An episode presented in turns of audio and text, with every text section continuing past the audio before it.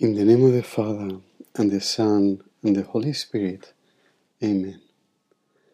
My Lord and my God, I firmly believe that you are here, that you see me, that you hear me.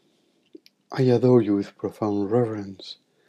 I ask you for pardon of my sins and grace to make this time of prayer fruitful. My Mother Immaculate, Saint Joseph, my Father and Lord, my guardian angel, intercede for me. Today, in our meditation, we are going to consider the virtue of hope and joy because both are very much related.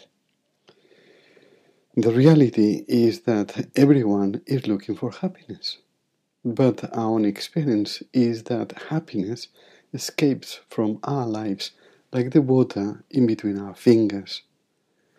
Even when we want to keep it and we make an effort, it goes away little by little. So many times has happened that when it seems we have a good moment, an unexpected event ruins it.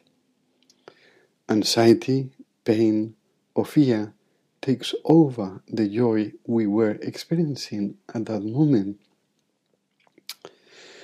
Quite frequently, in this pursuit of happiness, one feels trapped like the mouse in the spinning wheel. It looks like happiness is at reach and then it disappears. The mouse can move very fast but doesn't get out of the cage. And so we are. We can look for happiness all the time but we never really reach it. We always hope that the future will bring this happiness that escapes from us. And I guess that's why we celebrate the new year so much, because it doesn't make sense really. And we celebrate it with music, dancing, drinks, fireworks, you name it. But the reality is very different. The only thing that the new year gives to us is age, but no happiness. The happiness and joy that last follows its own ways. Our human hope only brings frustration because very seldom we get what we were expecting. If everyone is looking for happiness, it's because it is part of our nature. We are made like that, to look for happiness, to want to be happy, and also because we haven't got it. That's the problem. We look for happiness because we are not happy, completely happy. We don't have the inner peace or the possession of the good that makes us happy. In St. John, our Lord says, Peace I bequeath to you, my own peace I give you, a peace the world cannot give. This is my gift to you. Do not let your hearts be troubled or afraid. Do we have inner peace? Is our heart unrested? Are we really happy? With the happiness that really is inside of us and makes us happy. Well, think about it with our Lord. I will keep silent for a while.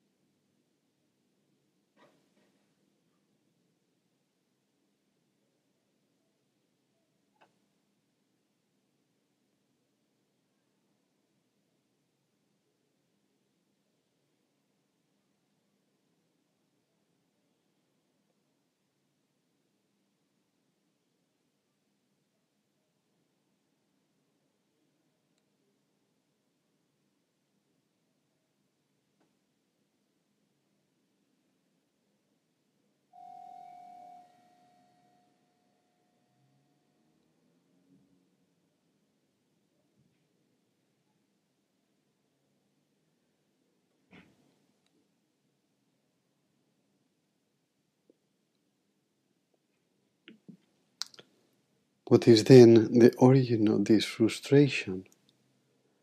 The origin of this frustration comes from the very day humankind wanted to be happy without God, the day of the original sin.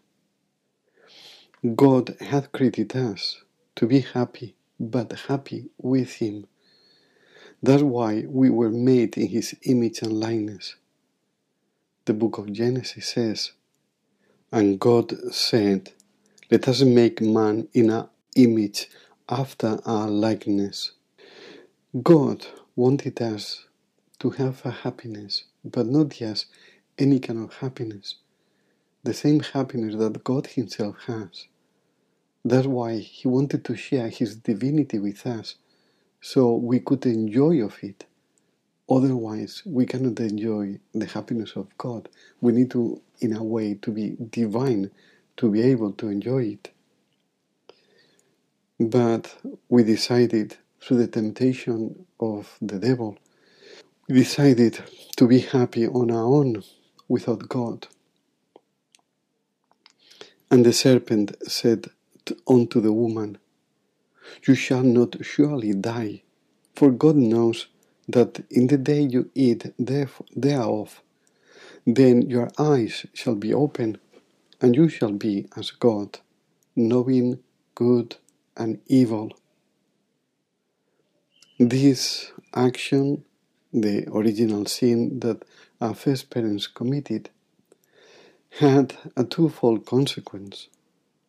The first one is closing the gates of heaven, because heaven is not a paradise, but heaven is the participation in the infinite love of God, and we wanted to take His place. Remember, we wanted to be happy without Him. And the second consequence is that we introduce a condition in our lives. We were the stewards of the creation because we were the image and likeness of God. God gave the creation to us. But after the original sin, we were not children of God anymore. We rejected to belong to the family of God. We rejected to be His likeness. Then the universe stopped recognizing us as the stewards of His Master. We were alien to the universe. Our hope of controlling everything became a frustration, the frustration of being incapable of it no matter how hard we try. The hope of being happy with God, sharing His infinite love for an eternity, was swapped for the human hope of being able to be happy here on earth for a limited time, a time and an earth that we were unable to control. There was nothing to look forward. Human hope is so poor that don't give any real hope but fear. Fear of the future and past and present. Fear of being harmed by the selfishness of other people. Fear of losing what we have got. We mimic the moment of the original sin when we look for happiness far away from God Let's say sorry to God for all the moments we have ignored Him, or those other moments we have been looking for happiness in the forbidden fruits, where God is not present. You may need a bit of privacy for that. I leave you with Him.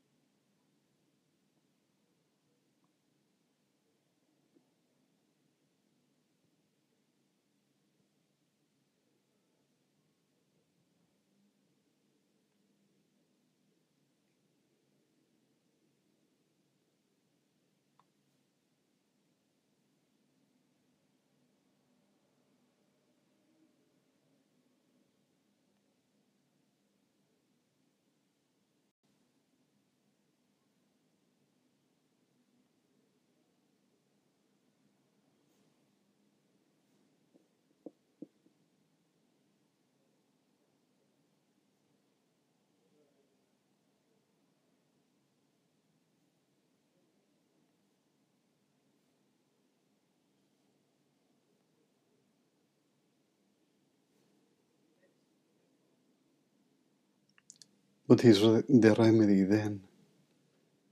The remedy has come from God. It could not be otherwise. He promised with the punishment, the punishment to our first parents, a redeemer.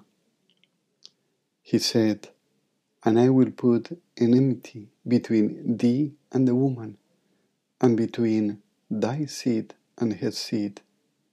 He shall bruise thy head, and thou shalt bruise his heel.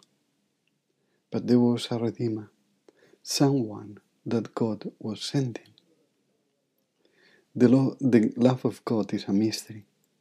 It goes beyond any human understanding. We didn't deserve His love, but He passed through the humiliation of the cross out of love for us. We were the ones who have offended Him, who have rejected Him, but He came to meet us. He could have just left us in the situation in which we have put ourselves. But no, He really wanted to do something for us.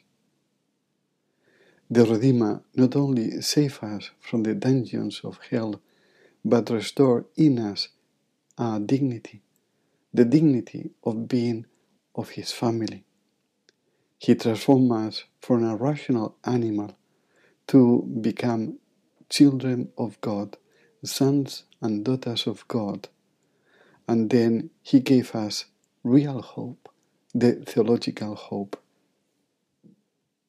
The prophet in Isaiah also says, For I, Yahweh, your God, I grasp you by your right hand. I tell you, do not be afraid, I shall help you. You see the goodness of God we have been so ruined to Him, and He still comes to meet us. Lord, why do you love us so much? You can say it in personal way. Why do you love me so much? What do I have that you seek me? Because I haven't given you anything good yet. But I would like to love you more and more. So, what is the hope that Jesus brought to us? It Has to be something very special and very different. And it is.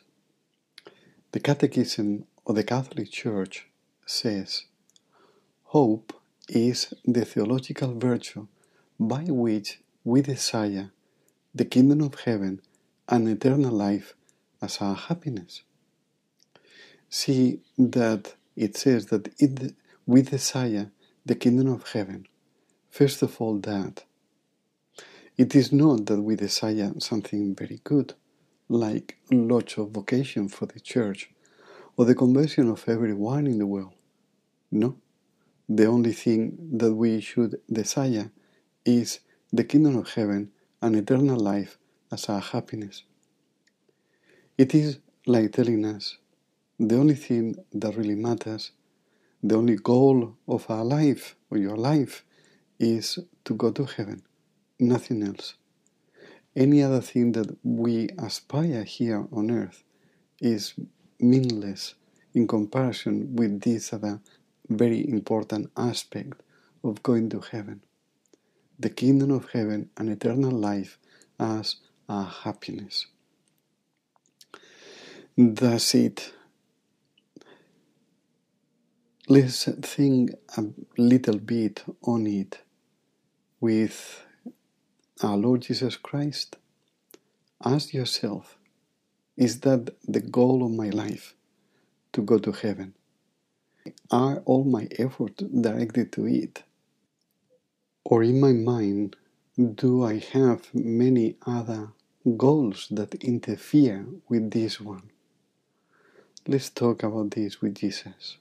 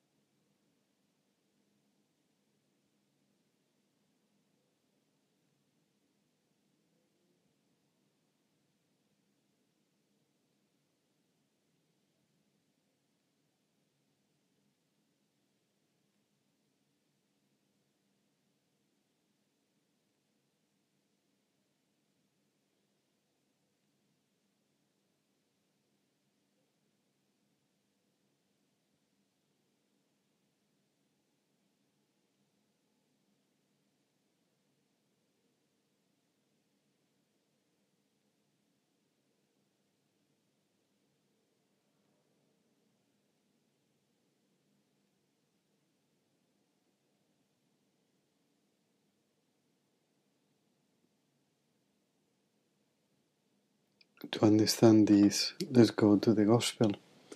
I hope that this little bit of the Gospel will help us to understand what God has in mind. The 72 came back rejoicing. Lord, they said, even the devils submit to us when we use your name. You see, they have performed great miracles. Even they have been dealing with the devil and they have won the battle.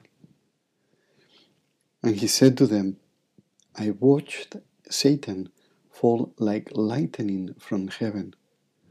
Look, I have given you power to tread down serpents and scorpions and the whole strength of the enemy.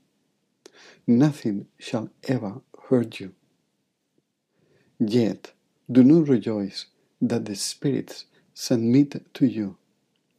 Rejoice instead that your names are written in heaven. Our Lord Himself is telling us that the only thing that really matters is to go to heaven. Our names are written in heaven. And not only that, no one is going to cross out our names from the book of life. Only each one of us have that power. Jesus is not going to do this because he really wants us to go to heaven. That's why he created us. That's why he came on earth. That's why he died for us on the cross. That's why he forgives our sins every time we go to confession. That's why he has given us the Eucharist and everything. Our names are written in heaven. It's a real joy to know that we are destined to go to heaven. The Catechism of Catholic Church finishes by saying the following Placing our trust in Christ's promises and relying not on our own strength but on the help of the grace of the Holy Spirit. That real hope of going to heaven is because Jesus has promised it. And you know, that is what made Abraham to be faithful till the end. He knew that God could not tell him a lie. He knew that God was not going to deceive him. And that's why he was so faithful to God because God had been really faithful to him. That's the theological virtue of hope, is placing our trust in Christ's promises and relying not on our own strength, but on the help of the grace of the Holy Spirit. Is the promise from God. It's a promise that will be fulfilled. I don't know if we realize that for us to go to heaven is impossible. Sometimes people think that if they are good, they will go to heaven. But let's be honest, the only thing that we are able to do well is to commit sins. To do good, not so much. So for us, we could say that it is impossible. God Himself tells us it. It is the moment of the young lad who said to Jesus that, Good Master, what can I do to inherit eternal life? And Jesus at the end asked him to follow him, to sell everything that he had, and to follow him. And the Gospel also said that he went away sad because he was very rich. And let's carry on reading it. Then it says, When the disciples heard this, they were greatly astonished, saying, Who then can be saved? But Jesus looked at them and said to them, With, the, with men this is impossible, but with God all things are possible. For us it is impossible. Mm. It is as difficult as for a toddler to go from here to, I mean, from here, from London to Glasgow. It's as difficult as that. Even if you give to the toddler 200 pounds and you say, with this you have enough money to go to Glasgow, the toddler will not know what to do. first of all, he doesn't know where is Glasgow or even what is Glasgow. Okay. And then may find also impossible to take a train and where to take the train and which direction, which platform, which anything. Everything is impossible. You would not trust a toddler with 200 pounds in his pocket or her pocket and, and then to expect that is going or yeah, getting Glasgow. But if you say to that toddler, don't worry, come with me, I will take you into Glasgow. Then the toddler will take your hand and will be very happy to do anything that you ask. Getting into the car, going to the train, whatever it is. They just will follow you, knowing and trusting that you will take them into him or her into Glasgow. Mm. Now, the same with us. God says, I will take you into heaven. And we know that if we hold the hands, the hand of God, the hand of Jesus, one day we'll go into heaven, even if we, as I said before, the only thing that we are able to to do well is to commit sins. Let's say thank you to God for that.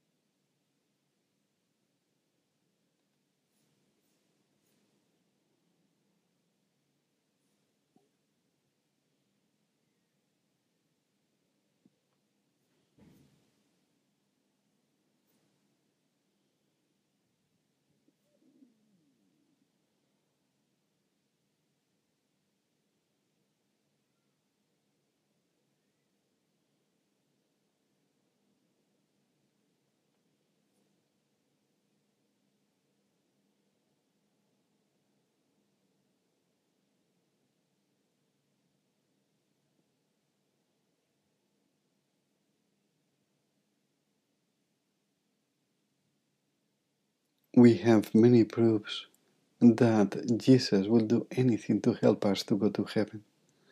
Like, for instance, when our Lord went walking on the water to meet the apostles who were completely exhausted and thinking that the boat was going to sink. Or his promise to the disciples, and know that I am with you always, yes, to the end of time. He has been always there for us.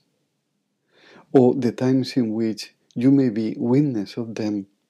He, like a very good father, has come to take us out of the dirty puddle in which we had placed ourselves, cleaning us through confession, restoring on us the dignity and the dignity of the children of God, and invigorating our soul to be able to pray again.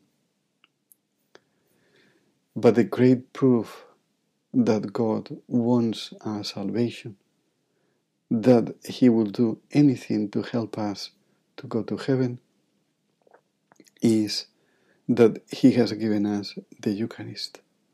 And with the Eucharist, He has given us His mother. These are the greatest gifts that God has given to us. Especially because both of them are very close to his heart. The Eucharist, because it's our Lord Jesus Christ, He Himself, everything that He is, as a human, as God, He places it in our hands. Take it and eat it. I want you to become like me, so then you will go to heaven. And then His mother. He wants to hear His mother because he expecting, is expecting us to be in heaven with him. Otherwise, both gifts will not make sense at all. I give you thanks, my God, for the good resolutions, affections, and inspirations you have communicated to me in this meditation. I ask you for help to put them into effect. My Mother Immaculate, Saint Joseph, my Father and Lord, my guardian angel, intercede for me.